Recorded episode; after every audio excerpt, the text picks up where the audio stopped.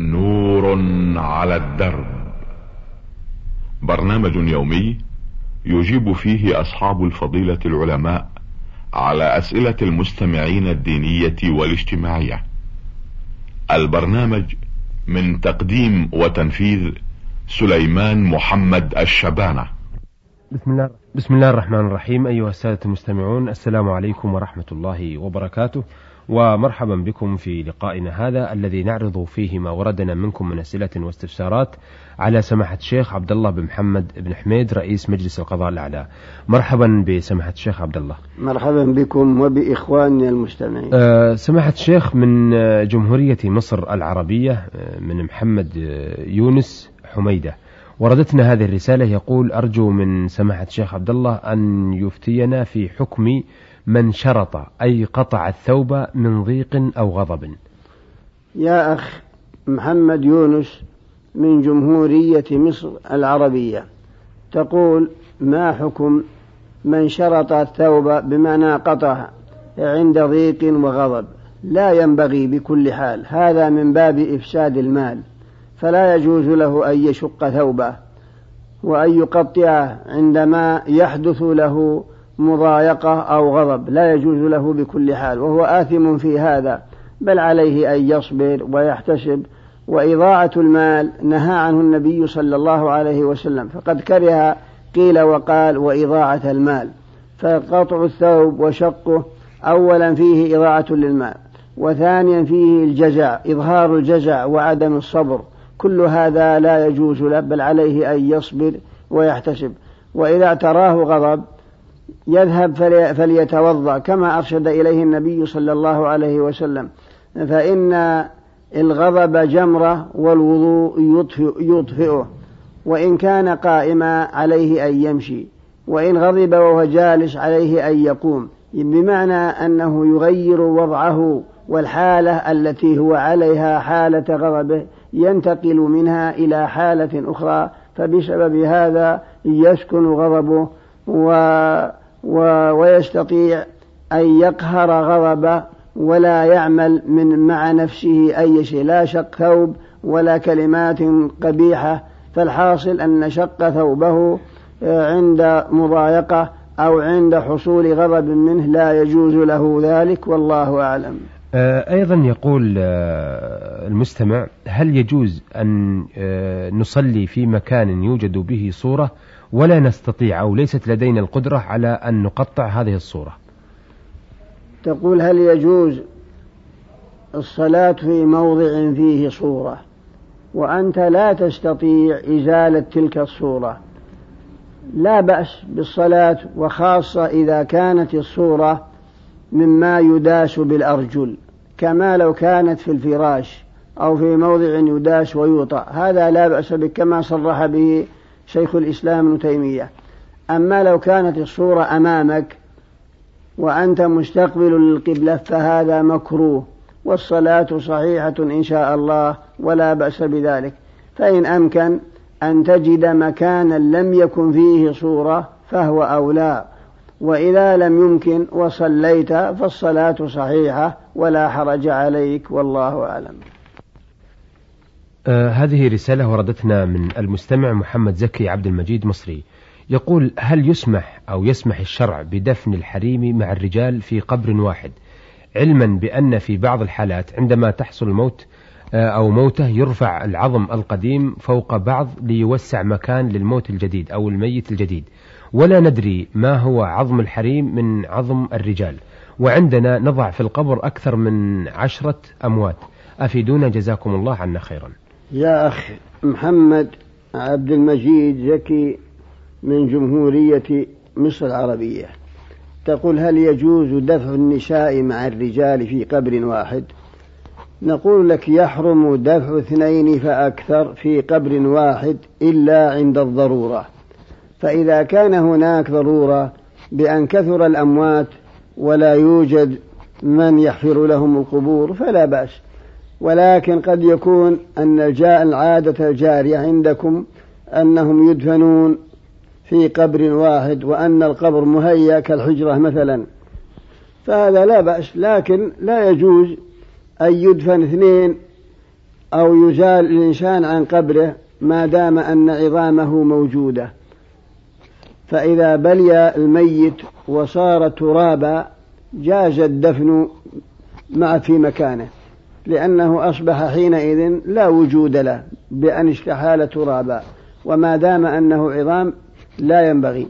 لكن على ما كنتم تعملونه وإن كان لا ينبغي ولا يجوز فمجرد خلط عظم المرأة مع عظم الرجل لا مانع. قد زالت التكاليف عندهم بل قد زالت التكاليف بينهم. ولا يميز هذا من هذا. ثم لو ميز لا, حر... لا لم يمتنع مجرد خلط عظام النساء مع عظام الرجال فإنهم غير مكلفين وقد انتقلوا إلى الآخرة. لكن دفن اثنين في قبر واحد لا يجوز إلا في الحالات الضرورية. والإنسان إذا حل في قبره لا يجوز نبشه ولا التعرض له بشيء حتى يكون ترابا. فإذا كان ترابا لا بأس بدفن شخص آخر أو استعمال المقبرة. لو كان قد بليت أجسام الموتى بأن استحالت ترابا جاز استعمال المقبرة بيوتا أو مزارع أو ما أشبه ذلك كما صرح به أهل العلم والله أعلم. أيضا يقول آه، محمد زكي عبد المجيد هل يسمح, أو هل يسمح الشرع بأن يقف الرجل على غسل الأم أي والدته ويغسلها أم لا؟ يا أخ محمد زكي عبد المجيد من جمهورية مصر العربية تقول هل يجوز للرجل أن يغسل أمه؟ نقول لك يا أخي محمد لا يجوز فلا يجوز لك أن تغسل أمك. ولا يجوز لأمك أن تغسلك كما لا يجوز أن تغسل ابنتك. فالرجل لا يغسل المرأة وإن كانت من محارمه كأمه وأخته وبنته وخالته إلا الزوجة فيجوز للزوج أن يغسل زوجته ويجوز للزوجة أن تغسل زوجها. وما عدا ذلك فالرجل لا يغسله إلا الرجال والمرأة لا يغسلها إلا النساء بكل حال. ما عدا مسألة واحدة قرر أهل العلم جوازها وهو إذا كانت البنت لها دون سبع سنين. جاز للرجل أن يغسلها إذا كانت دون سبع سنين. كما أنه يجوز للمرأة أن تغسل الذكر إذا كان سنه دون سبع سنين.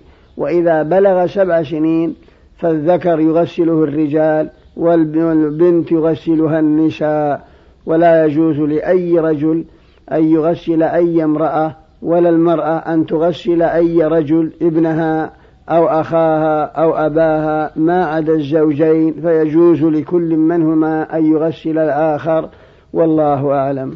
آه، من الأردن أردتنا هذه الرسالة من عبد الله محمد الصباغ. يقول عبد الله في رسالته هل يجوز على الإنسان أن ينام وهو جنوب؟ أي وعليه الحدث الأكبر؟ ويقول إن الإنس بالنسبة للمتزوج فإنه آه، يكون كسلانا ولا ولا يغتسل قبل أن ينام. يا أخ عبد الله محمد الصباغ من الأردن تقول هل يجوز للرجل أن ينام وهو جنوب؟ لا بأس بذلك. إلا أن المستحب في حقه أن يتوضأ وضوءه للصلاة. هذا هو الأفضل. فقد جاء في حديث ابن عمر في الصحيحين قالوا يا رسول الله أيرقد أحدنا وهو جنب؟ قال نعم إذا توضأ. فالأولى أن يتوضأ وضوءه للصلاة ثم ينام. وهذا الوضوء سنة لو نام وهو جنوب من غير أن من غير أن يغتسل ومن غير أن يتوضأ لا حرج عليه في ذلك إن شاء الله والله أعلم. آه، أيضا يقول هل آه، يجوز تقبيل أيادي الوالدين لأنه إذا أراد أن يقبل الإنسان يد والده أو والدته فإنه يخضع لهم يحني رأسه وظهره ولا خضوع لغير الله سبحانه وتعالى هل هذا حلال أم حرام؟ يا أخ عبد الله محمد من الأردن تقول هل يجوز تقبيل يد الوالدة أو الوالد؟ لأن التقبيل يؤدي إلى الانحناء وهو فيه شيء من الخضوع. تقبيل يد الوالد أو الوالدة أباحه بعض أهل العلم ومنعه آخرون.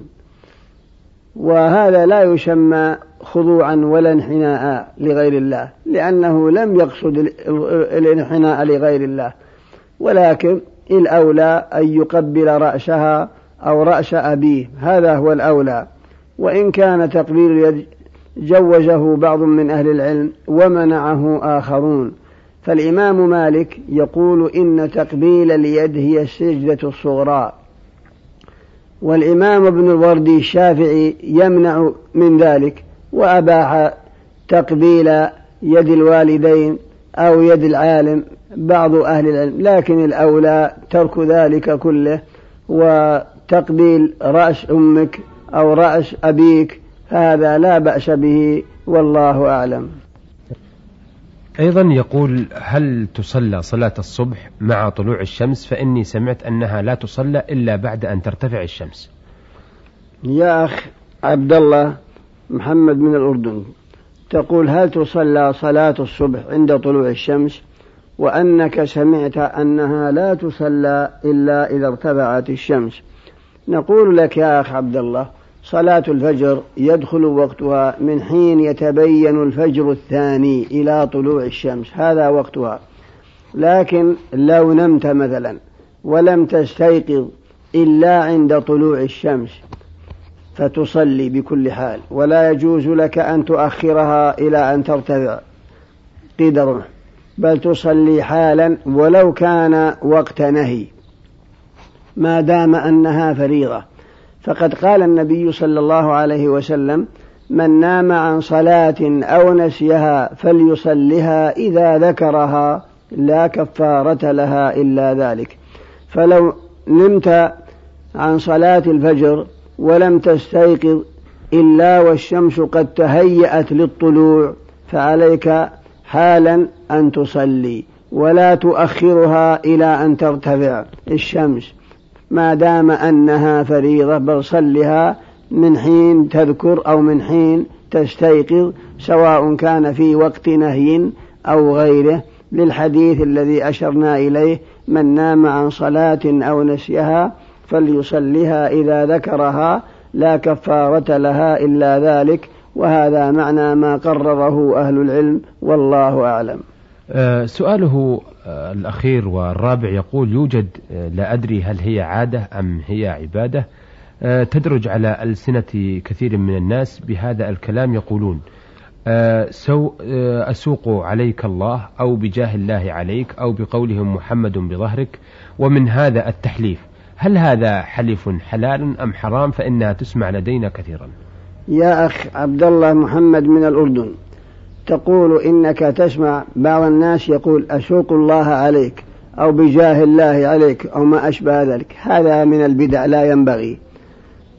يعني تريد أن تستشفع بالله على خلقه؟ لا يجوز ولا ينبغي.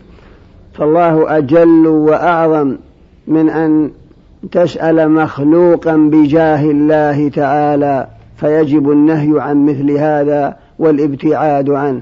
إنما تسأله بالله لو قلت أسألك بالله كذا فهذا لا بأس إلا أنه ما ينبغي أيضا لحديث من سأل بالله فأعطوه. ولا يسأل بالله إلا بوجه الله إلا الجنة. فالحاصل أن ما ذكرت من أسوق الله عليك أو بجاه الله أن تعطيني بجاه الله عليك أن تعطيني كذا أو أن تفعل معي كذا. كل هذه من الأمور التي لا يجوز للمسلم تعاطيها ولا الدعاء بها. فالله أجل وأعظم من أن يستشفع به على خلقه والله أعلم. من الكويت وردتنا هذه الرسالة من السائلة فاطمة بنت حسن. تقول أما وإني ولله الحمد أتحرى في كل صغيرة وكبيرة من أمر ديني الصواب حتى لا أقع في خطأ أو في بدعة مما انتشر في هذا الزمان. فإنني أسأل هل ورد في الآثار من أخبار سلفنا الصالح عن فضل لبس العروس الثوب الأبيض ليلة عرسها. أم أن هذا الأمر الذي عليه أكثر المسلمين اليوم ليس إلا بدعة مستحدثة وتقليدا لأهل الغرب في عاداتهم وتقاليدهم. ما هو رأي الشرع في ذلك؟ وفقكم الله. يا أخت فاطمة بنت حسن من الكويت تقولين إنك تحبين الخير وأنك تقتدين بما عليه سلفنا الصالح.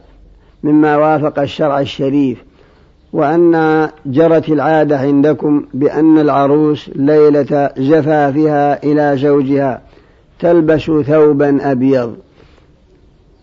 الثوب الأبيض إذا كان لبسه من من خصائص الرجال لا يجوز للمرأة أن تتشبه بالرجال ما دام أن الثوب الأبيض هو مما يستعمله الرجال. فقد لعن رسول الله صلى الله عليه وسلم المتشبهات من النساء بالرجال والمتشبهين من الرجال بالنساء.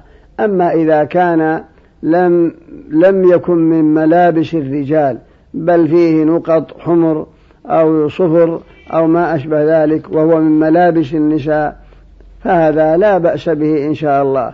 الحاصل إن كان هذا الثوب الأبيض هو من ملابس الرجال الخاص بهم فلا يجوز للمرأة أن تلبسه لا ليلة عرسها ولا غيره لأنها ممنوعة من التشبه بالرجال والرجل ممنوع من التشبه بالمرأة والله أعلم. أه سماحة الشيخ هذه الرسالة أه في الحقيقة أه ذكرتني بعدة رسائل.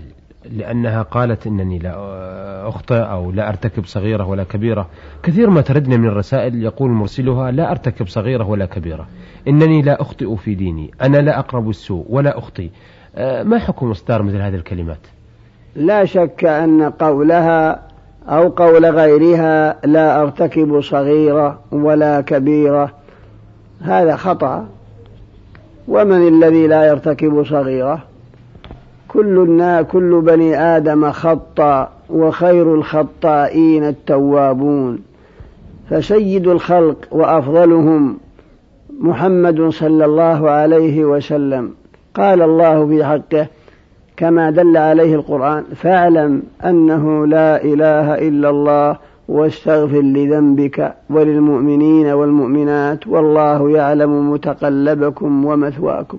ومن ذا الذي لا يقع منه صغيرة ولا كبيرة فالإنسان معرض للصغائر والكبائر والصغائر لا بد من لا بد أن تقع بكل حال لكن لعل مرادهم الصغيرة يعني آه الشيء البسيط مع ما هناك شيء بسيط كل الذنوب عظيمة فاستعمال بأني لا أرتكب صغيرة ولا كبيرة فهذا لا ينبغي بل عليه أن يستغفر ويتوب ومن الذي لا يرتكب صغيرة بل الصغيرة تكفر بالصلاة وتكفر أيضا بالاستغفار والدعاء وإلا لا يمكن أن أحدا يسلم منها والله أعلم. أثابكم الله. أيها السادة إلى هنا نأتي إلى نهاية لقائنا هذا. الذي عرضنا فيه رسائل السادة محمد يونس حميدة من جمهورية مصر العربية ومحمد زكي عبد المجيد آه، مصري وعبد الله محمد الصباغ من الأردن وفاطمة بنت حسن من الكويت. عرضنا ما وردنا في هذه الرسائل من أسئلة واستفسارات على سماحة الشيخ عبد الله بن محمد بن حميد رئيس مجلس القضاء الأعلى. شكرا لسماحة الشيخ عبد الله. وشكرا لكم أيها الأخوة وإلى أن نلتقي بحضراتكم نستودعكم الله والسلام عليكم ورحمة الله وبركاته. نور على الدرب. برنامج يومي يجيب فيه أصحاب الفضيلة العلماء على أسئلة المستمعين الدينية والاجتماعية. البرنامج من تقديم وتنفيذ سليمان محمد الشبانة.